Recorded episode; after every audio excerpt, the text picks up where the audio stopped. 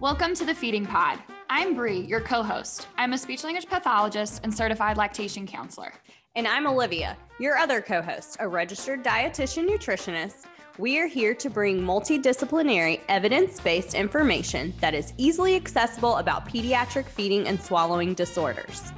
We understand firsthand the importance of collaboration and how difficult it can be to navigate the ever changing research on assessment and treatment of pediatric feeding and swallowing disorders. The Feeding Pod is here to provide research, support, and a dash of comic relief. Now, let's dive right in.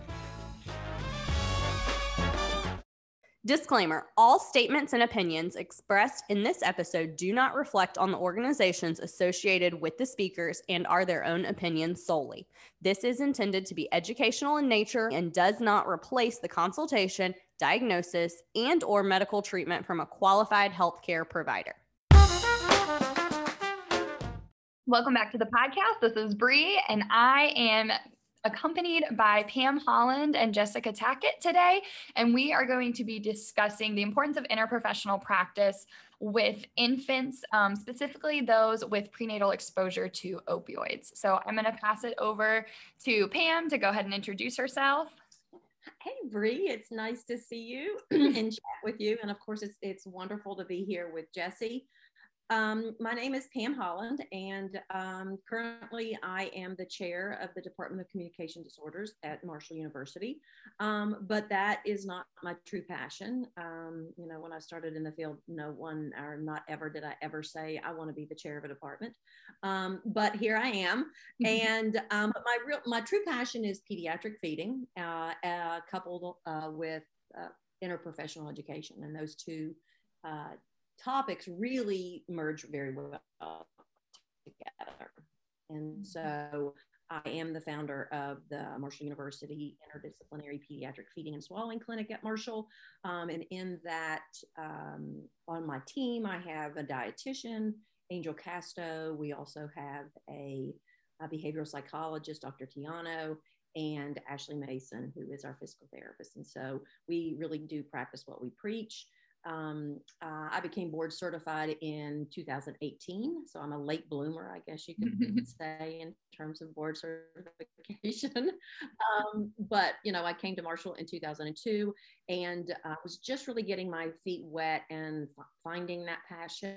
And, and and because at Marshall, I was moved into different positions and doing different jobs. And so I think it was, you know, around 2012 when I said, you know, I love the administration aspect, but I really want to dive back into what I am really passionate about, and that's working with little ones um, with both uh, speech and language uh, difficulties as well as pediatric feeding. So um, I had the pleasure of having you in school, and I'm just so very proud. I can't stop uh, and turn it over to Jesse without just saying how proud I am of you and the things that you've accomplished in, in such a short time frame. So, a little bit about me. Awesome. Thank you so My much. My friend Jesse. Hello. Thank you for the opportunity to participate in this, Bri. I appreciate it. Um, so I am a clinical psychologist by trade, but I'm the director of Project Hope for Women and Children, which is a rehab facility for women and and children. Um, we also do pregnant women, and we take children up to the age of 12. Um, so Project Hope is that intensive residential services. And then we also have the Hope House, which is transitional living uh, for the graduates of Project Hope. And I've been doing this field since about 2008. Um, I worked for the military for um, almost 10 years. So I did a lot of the alcohol and drug control officer and suicide prevention um, for the National Guard. So that I've got about 10, 12 years experience when it comes to substance use. Wow. Awesome. Awesome. Well, we're so excited to have you all here. Um, as Pam said, she was my professor at Marshall University. And as many of my listeners know, that's where my first taste of pediatric feeding and swallowing happened. And my first really look at interdisciplinary collaboration to treat these patients. And so that is a little bit of where my passion and uh, enthusiasm and excitement about interdisciplinary collaboration really comes from. Um, and I am a big proponent of it and love to talk to other professionals about it as well. Um, and Jesse, we're so excited to have you here to talk about Project Hope and Hope House and how this has really benefited those infants and caregivers in making sure that they have the support that they need to help their children really thrive. So, kind of to start out, um, Pam, I'm going to pass it to you to kind of discuss the the importance of interprofessional practice and how you know you you really found that passion in it and why it is so important for us as SLPs. Uh, yeah, absolutely. Um, well, I think most people know, particularly in the speech language pathology world or really in the healthcare world, um, that the World Health Organization really has adopted, um, you know, specific definitions of interprofessional education and collaborative practice. Uh, and the um, American Speech Language Hearing Association jumped on board as well. And so uh, at Marshall, we have a really intensive IPE um, program and and i think it's important i think that all, even if you've been out practicing a long time and you think oh yes i work with other disciplines but uh, until you really begin studying ipe uh, and um, the the outcomes of I, I, ipe you really you really don't understand what you're doing or maybe why you're doing what you're doing and so i'd like to kind of take it back to the basics and just say you know interprofessional education is when uh, two or more disciplines come together and learn about with and from each other. Um, and so I think that's really important. I love that. Will you repeat that? I I love that. the definition. um, yes. So interprofessional education, by definition, is when two or more professionals come together to learn about, from, and with each other. Mm-hmm. And um, just last week, we had probably about 328 students at Marshall, uh, mainly in graduate programs, coming together to study a case and do exactly that. And so it's it's when they have the opportunity to ask about the scope of practice of a, of a counselor or a psychologist or a dietitian, um, you know, understand the the schooling behind a social worker um, versus um, you know a nurse, and so they really get to learn about each other um, and from each other, and then they they're learning along with each other. And so I think that that's really really important. I find that even though I've been practicing for over 25 years, I still believe I'm practicing interprofessional education because I'm still learning so much. Um, but when you when you transition to uh, interprofessional collaborative practice, that's really what um, I would think the three of us do on a daily basis, and that is um, continuing to work together uh, with um, uh, disciplines from a variety of professions, but doing that so that we can provide the best care for our patients. Um, I think back in when I was in school, it was really, we talked about interdisciplinary, but we really still were in our silos. Um, you know, we we do the, the physical therapy assessment over here, we do the, uh, you know, the speech assessment, or we knew a patient was getting all of those things, but they may be at different agencies and we weren't really collaborating. Um, and so I think that the World Health Organization and the ASHA, what they've done really is to make those definitions a little bit clearer and understand that we really have to learn about each other before we can practice with each other. And yeah. I think that's that's really important. Yeah, um, definitely. Um, and I think like going into the side of like also just like learning about other disciplines, I've learned so much but just by listening to lectures or podcasts or other things that other disciplines put on about what it is that they think about with different diagnoses or with different populations. And so, yes, like within our own practice, but I think it's also our responsibility to seek out that as well so that we know what, what maybe is going through their mind when they're thinking about two weaning process. You know, what's the GI thinking about? What's the dietitian thinking about? What, you know, and having all that, that side of it as well. Absolutely. Absolutely. Mm-hmm. Um, and, and certainly the population that we're going to be talking about is, is so very important. I mean, every population I think is important for collaborative care, but, but I, I think that this population is particularly special with regard to the need for that. Um, and what Jesse's got going on at Project Hope definitely is a, is a great example of that. Yeah. Um, so kind of going into that then, you know, let's discuss sort of you know this this population of of neonatal abstinence syndrome and infants born with exposure to opioids. You know what what does this sometimes look like? What does feeding and swallowing look like in these infants? Um, and why would interdisciplinary practice be so important for them? Sure. Um, well, we know that uh, infants that have neonatal abstinence syndrome have uh, hyperactivity in their central nervous system and an overactivity autonomic system, um, as well as gastrointestinal dysfunction. Um, immediate, immediately after birth, some of these infants will experience tremors, they'll experience irritability, high pitched crying, diarrhea, um, hypertonicity, uh, vomiting, poor weight gain, um, and a disorganized suck and swallow. And I, you know, it, I, think even if we just think about when we're sick and we have any of those symptoms, we don't really want to eat very well. Um, and so these, you know, th- this population of infants is coming into the world, and we're expecting them to latch onto a bottle and do just fine. And their regulatory system is not in a state where they um, are ready to do that just yet um, but we need to get them eating um, so that they can continue to grow. And so there's just other factors that um, nurses that work in um, neonatal transition units um, need to think about um, that, you know, uh, maybe nurses in labor and delivery and newborn nurseries don't because those babies don't have those those concerns early on. After this infant has been identified, um, within the NICU. They've received their supports. The parent, you know, caregivers have hopefully received their supports, and now they're leaving the NICU. And this is where a lot of breakdown, you know, has the possibility of occurring.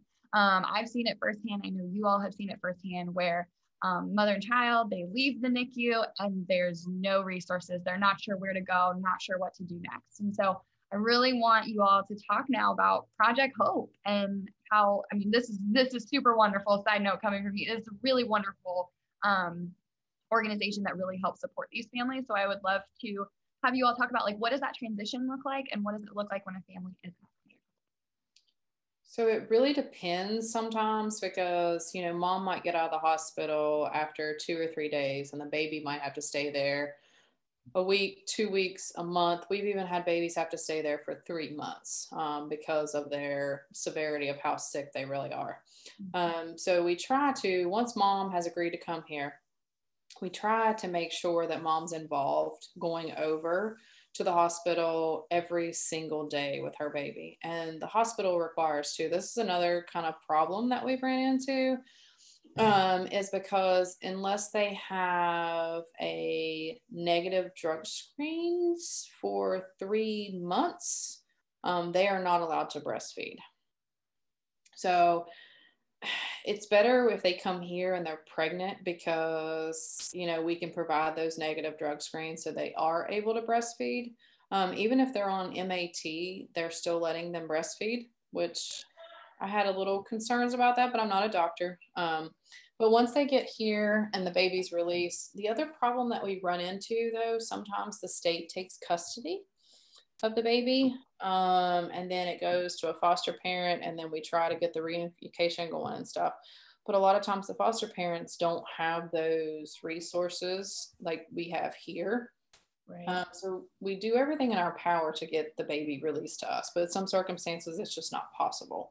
Um, so once they come here, you know, we make sure that the baby has, you know, the doctor visits, the shots, you know, all that stuff. And then we strongly encourage them to go to kids clinic because a lot of the babies that do come here have trouble feeding, you know, and then mom gets really frustrated because it won't latch or it's, you know, getting up every 20 minutes to try to eat. Um, and the baby just, you know, and then they go through the guilt process too. Like Pam was talking about the tremors and, you know, a lot of them have a false sense of hope because the baby's already trying to raise its head at, you know, a couple, you know, it, shouldn't be trying, you know, the baby shouldn't be trying to raise his head. Mm-hmm. So we go through that stuff too. But with Kids Clinic has been very helpful because it's a team of professionals that come and do a full evaluation of the child. So if there's um, the sucking issues, the attachment issues, the, you know, the feeding issues, um, then that's addressed. Um, we have PT come too. So if there's other things, so we have a, a you know a big team that can address all those, and then they do the referrals um, out to whatever resource that they need and get those appointments set up, um, and then they do follow ups. You know, obviously, and they try to be with the child from the time they get here you know up to a year out because kids clinic will still come back and work with the children that were here even though mom's graduated um, they still come back and do follow up with that child too. Awesome. And going off of the the team who is who is available at the kids clinic to be able to evaluate as needed, who all is included on that team? Pam, you can go with that one. Yeah, I sure can. Um, before I answer who's involved in the in the the team, I'd like to tell you a little bit about what Kids Clinic is. Yeah. Um, Kids Clinic is um, the brainchild of Dr. Uh, Mary Payne, and she's a pediatric neurologist in Huntington. And um, she was really seeing a lot of the babies that were in the hospital, um, and then she was seeing them in follow-up clinic um, at a at a location called Lily's Place, where a lot of infants go if they need additional supports um, prior to going home with the foster family um, um, or the, the parents. And so, you know, it's not uncommon that those babies will leave the hospital, go to Lily's place uh, to continue to get um, um, symptoms uh, relieved. Uh, through medication management, and then they either go over to Project Hope if that's where mom is, or um, move on to you know foster home or, or mom. And so Mitzi Payne wanted to um, create a follow-up clinic that was inter- interdisciplinary so, so, those babies weren't falling through the cracks because you're right Bri they they do. They leave the hospital and then you know they get referred but then you know they may be with mom they may be with grandma they may be with foster and it just it just they get lost.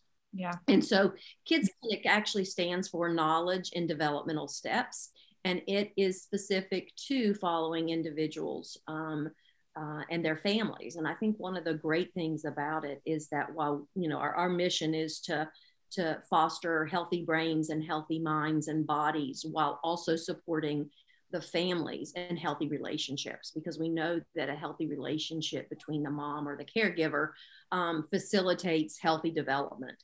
And um, so dr payne uh, created a team uh, that includes herself as the pediatric neurologist and medical director, um, myself as the speech uh, language pathologist and the feeding uh, specialist, and then we have Dr. Mariana Lenz, who is our psychologist, and um, Stacy Clem, who is a physical therapist. Um, she works within the West Virginia Birth to Three program.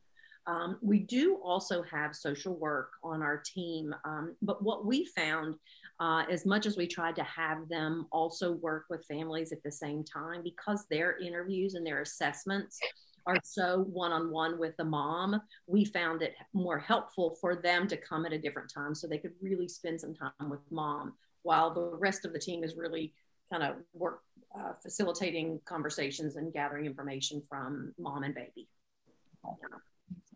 Awesome.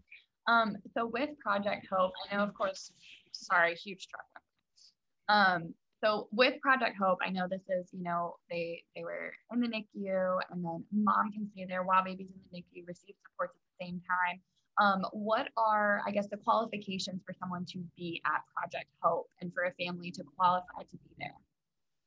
So Project Hope, um, we we do the 3.5 and the 3.1 ASAM. So they have to meet six dimensions in order to come into our facility.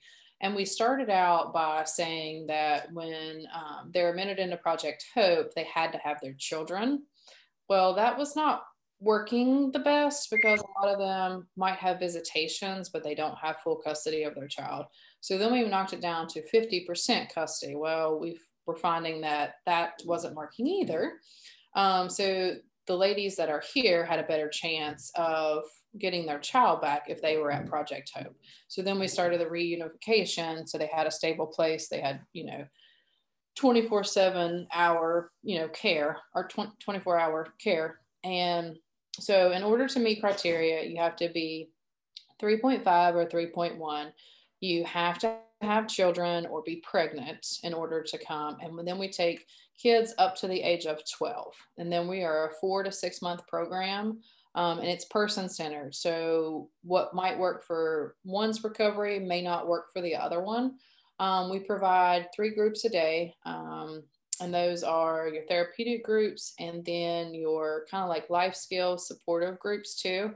So, we do everything pretty much on site except for their medical assisted treatment and their doctor's appointments, that kind of stuff. So we provide the group, the individual, the case management, the peer support, the meetings, all that stuff on site.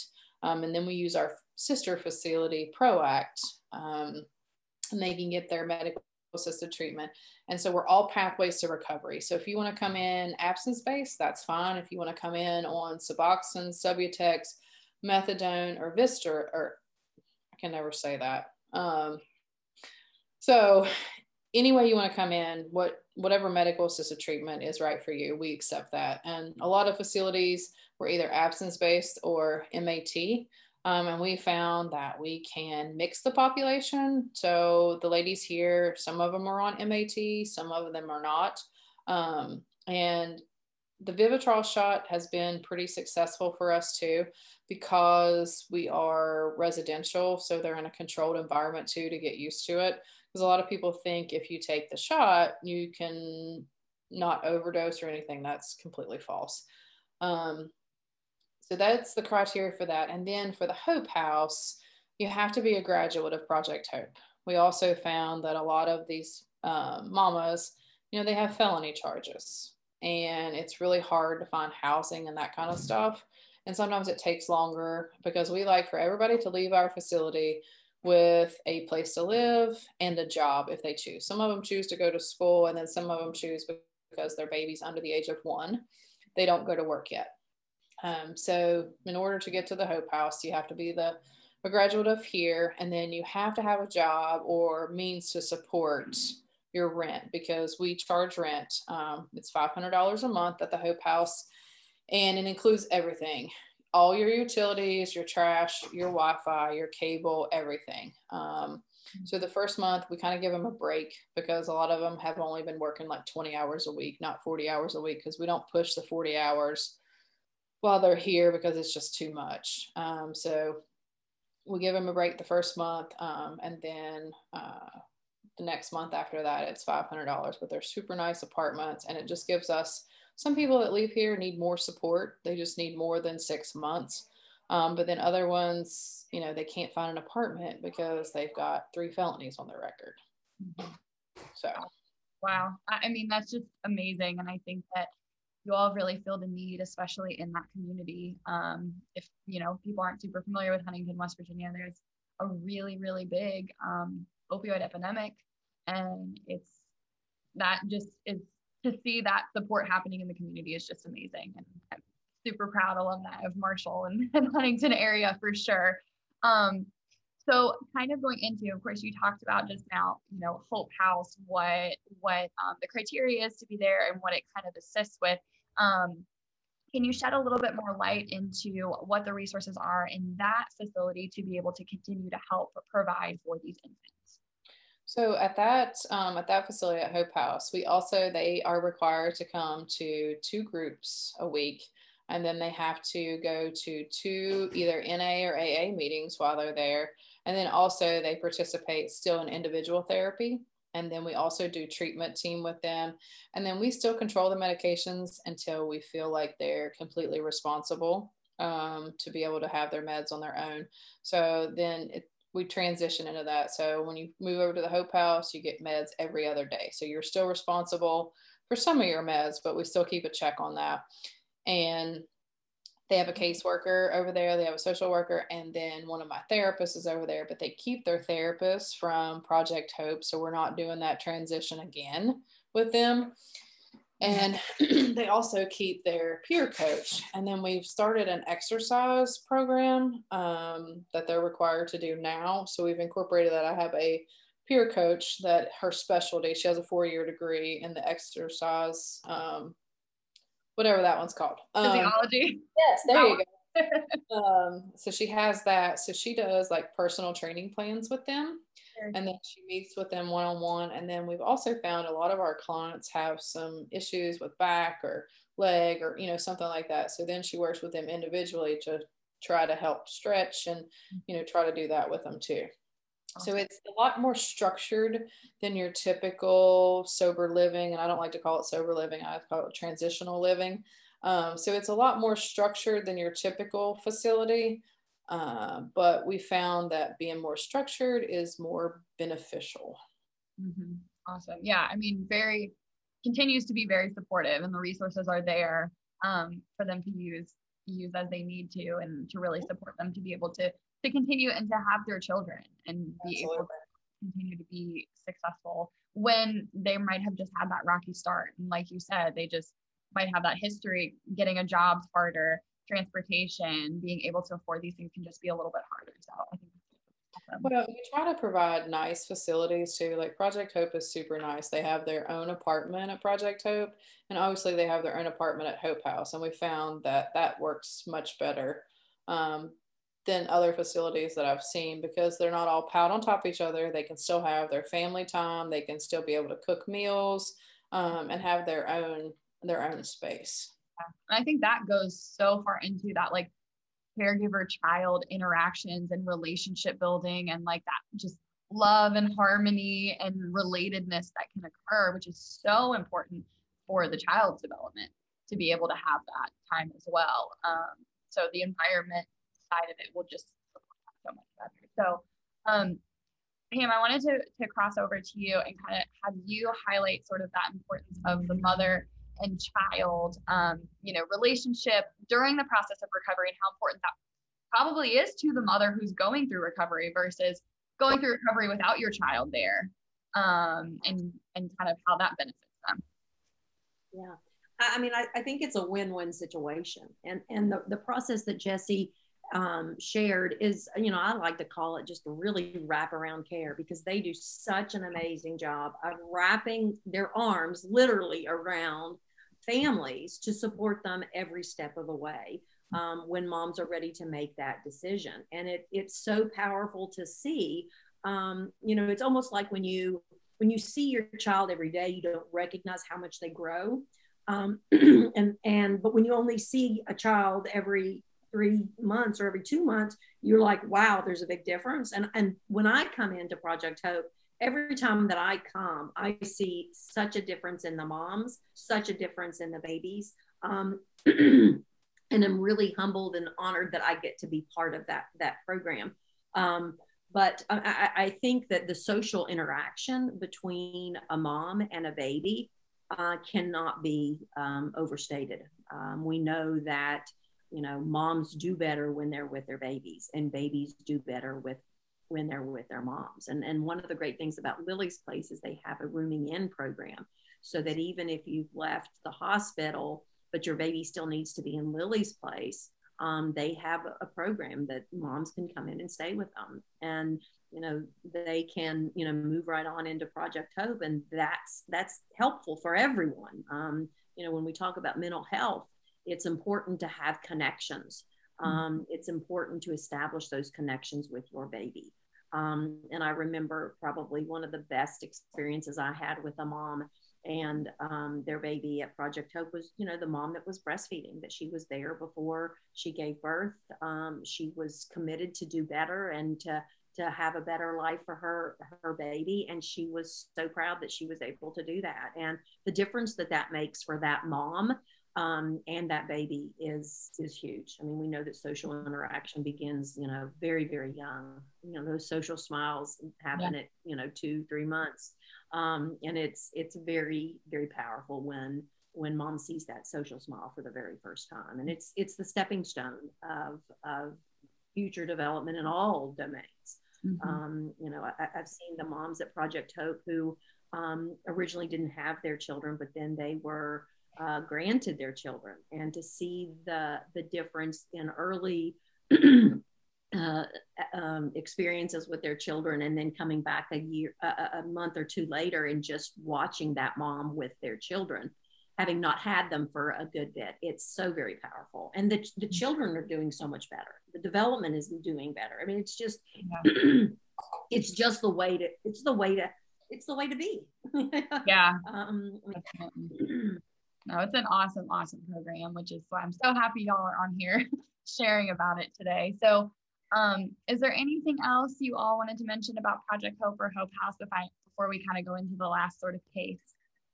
The other thing I forgot to mention, we also provide them um, to see a psychiatrist too, if need be.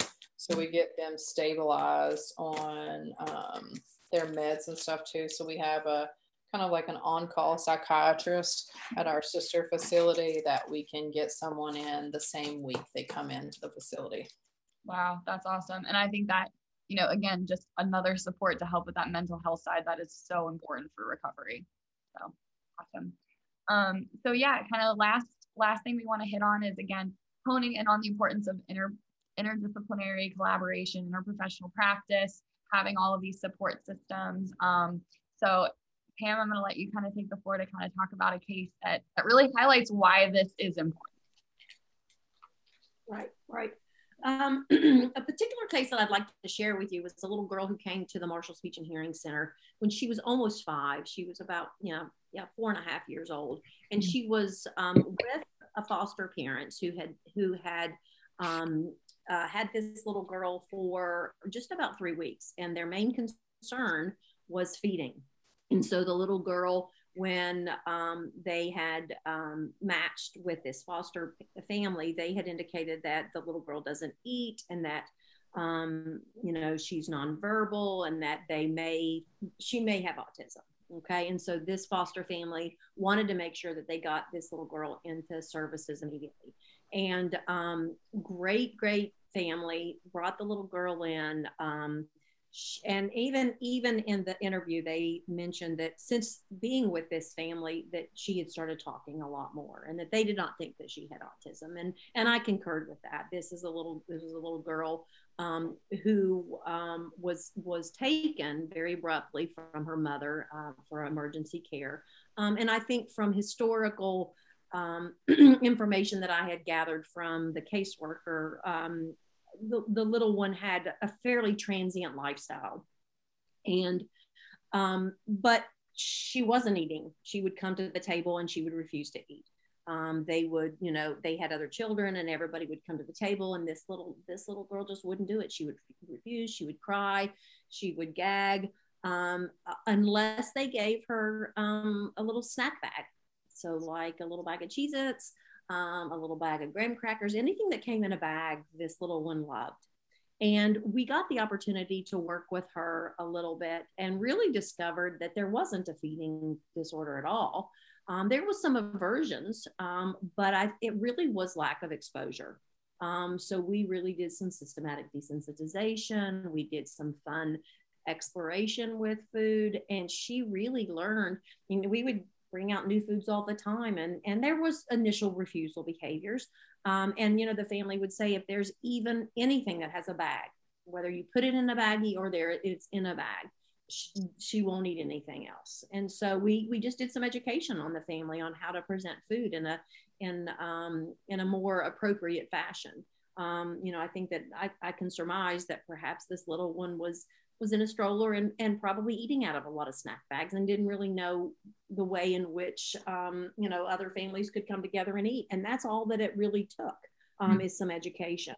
Um, happily that foster family didn't have this little girl very long and she was returned to her dad. And i got the pleasure to working with with him and he was very very um, uh, excited about learning and and helping uh, his daughter c- come through. Um, but again over the holidays we you know the pandemic brings on some challenges and um, uh, we weren't able to get in touch with them after the holidays to restart therapy. Um, and so I, I, think it's a great example of how number one you it, just because you you hear someone say they have concerns with feeding, you can't automatically assume that there's a feeding disorder because I don't mm-hmm. really think this little kid had a feeding disorder. I think I think she just needed a little little support and a little yeah. structure and a little uh, education with the mm-hmm. caregivers, um, but also um, knowing that this family. Um, did not have the supports of things that Jesse's talked about in Project Hope. Um, and I, I, have lost track of this little one. Uh, she made great progress with speech and language. Um, she absolutely under no circumstances has autism, but she was not, she wasn't really talking and she's definitely delayed. Um, I know that she was was going to preschool and so i know she was getting some services but we and i think it's just it gives a great example of how important it is to have a system like yeah. project hope um, and healthy connections which we really haven't talked about which is a multi coalition of agencies yeah. uh, helping out families. Um, so, you know, uh, uh, while that was a success story um, from a treatment standpoint, I think that the point I want to make is it, the transient nature of a lot of these families can present challenges. And that's one of the things that Project Hope is just really um, great with. Um, an example of how that when moms go to Project Hope and then they go to Hope House, you know, we saw a mom and her baby a couple months ago and she was in Project Hope. She graduated, she's doing great. And just last week, she came from from Hope House back to Project Hope to get her child reevaluated because that's the system that we, you know, we've kind of worked out with uh, one of the IRBs that we're working on is just every two months we're going to follow the babies. And so I think it's, it keeps those moms and those babies from falling through the cracks, which is exactly what um, we see. And, yeah. Um, so Huntington definitely is, I think, known as the epicenter of the opioid epidemic. But I will tell you that it is also the epicenter of collaborative wraparound care from every agency. Mm-hmm. Um, so. Absolutely, I agree, and I think it's so wonderful to see those those big changes and supports coming into the community. Um, I do want to touch on healthy connections before we get off here because that is something that I think many people could benefit from knowing about. Because I know like we have Healthy Connections South Carolina, and you know it is something that more people have access to. We don't unfortunately all have a Project Hope or a Hope House. Um, but Healthy Connections is something that I would love for you to kind of just give a quick overview on for for us. Sure, sure. Um, healthy and Jesse, you may jump in too. Um, mm-hmm. Healthy Connections is a multi multi agency coalition, and so any agency within the Huntington community that interacts with any entity within a family unit that perhaps um, is uh, affected by substance use disorder is part of this coalition. So we have, you know, uh, Marshall School of Medicine, uh, Cabell Huntington Hospital, Valley Health, St. Mary's Medical Center. We have several departments within Marshall University. Our department, psychology department, social work department. Um, we have PROACT, which is what Jesse mentioned. We have Lily's Place. Um, there is a, a, another agency called RV Cares, which is River Valley Cares, and it is um, a daycare that um, is associated um, with the early intervention program in West Virginia. And they have specialized training and specialized certification um, for uh, providing daycare services to infants from birth to two who have substance use disorder. And so, um, you know, I, I, think it's just we, we have a monthly meeting um, we have a website out there. You can go to it, and uh, I think it's www.healthyconnections.org. Um, but you can see all of the agencies that come together. Um, we, like I said, we have monthly meetings. All of the agencies come, um, give updates on what's happening, um, how we can help uh, assist with referrals, just so that every agency knows what other agencies provide and so I think that that's one of the great things about Healthy Connections is that mm-hmm. it um, it we just help each other, help help our our families. Yeah, absolutely. I think it's a great resource for, like you said, just connecting families with the resources that they need. Um, and they can be really, really helpful for helping to provide as sort of a guide to the care that they're going to need and and continue to support them on their journey. So awesome. Well, thank you all so, so much for coming on here and talking with me today. This was just a plethora of very, very good information and stories. And I just appreciate you all so much. Is there anything you want to add before we, we get off here? I, I, not really. I think the only thing that I'd like to say, and, and Jesse probably is going to say it much better than I would, is just, you know, there's such stigma around um, uh, moms in, uh, who have substance use disorder. And uh, until you have the opportunity to sit and talk to a mom um, who is either pregnant or has a baby, um, I would just ask your listeners to uh, take a pause because uh, until you walk a day in their shoes, I think it's it's really easy to make some assumptions that are negative. And um, I, like I said before, I, I have been blessed with having conversations with the moms in Project Hope, and they make me a better person. And and I just would ask your listeners to, you know, maybe take a check on their their concept of stigma and their um, pre-assumptions of of moms. Mm-hmm. I, Pam, you said it very very well because there is so much stigma around moms and the drug use. But like I tell them when they walk through the doors of Project Hope, there is no stigma here. There is no judgment here. This is a new start. Mm-hmm. Absolutely. No, I, I love that. And I think that's a great, great ending for everyone to self-reflect on and really think about as they move forward and how how we as as healthcare providers can support these families further um, and leave any stigmas that we have. So thank you all so much for being here. Um, if anyone wants to learn more about um, Project Hope, Hope House, Lily's House, where can they find these resources? We are we are listed on the internet. Um, if you look up Project Hope in Huntington, West Virginia, it'll pull up our website and all that stuff. Awesome, awesome. Thank you so much, um, and I hope y'all enjoy the rest of your day. Thank you. Thanks for tuning in today. If you have any questions, please feel free to reach out to us on Instagram at the Feeding Pod, and from there you can click on the link either for Bri or myself, Olivia. If you enjoyed this podcast, we hope that you'll leave us a review and we look forward to seeing you next time.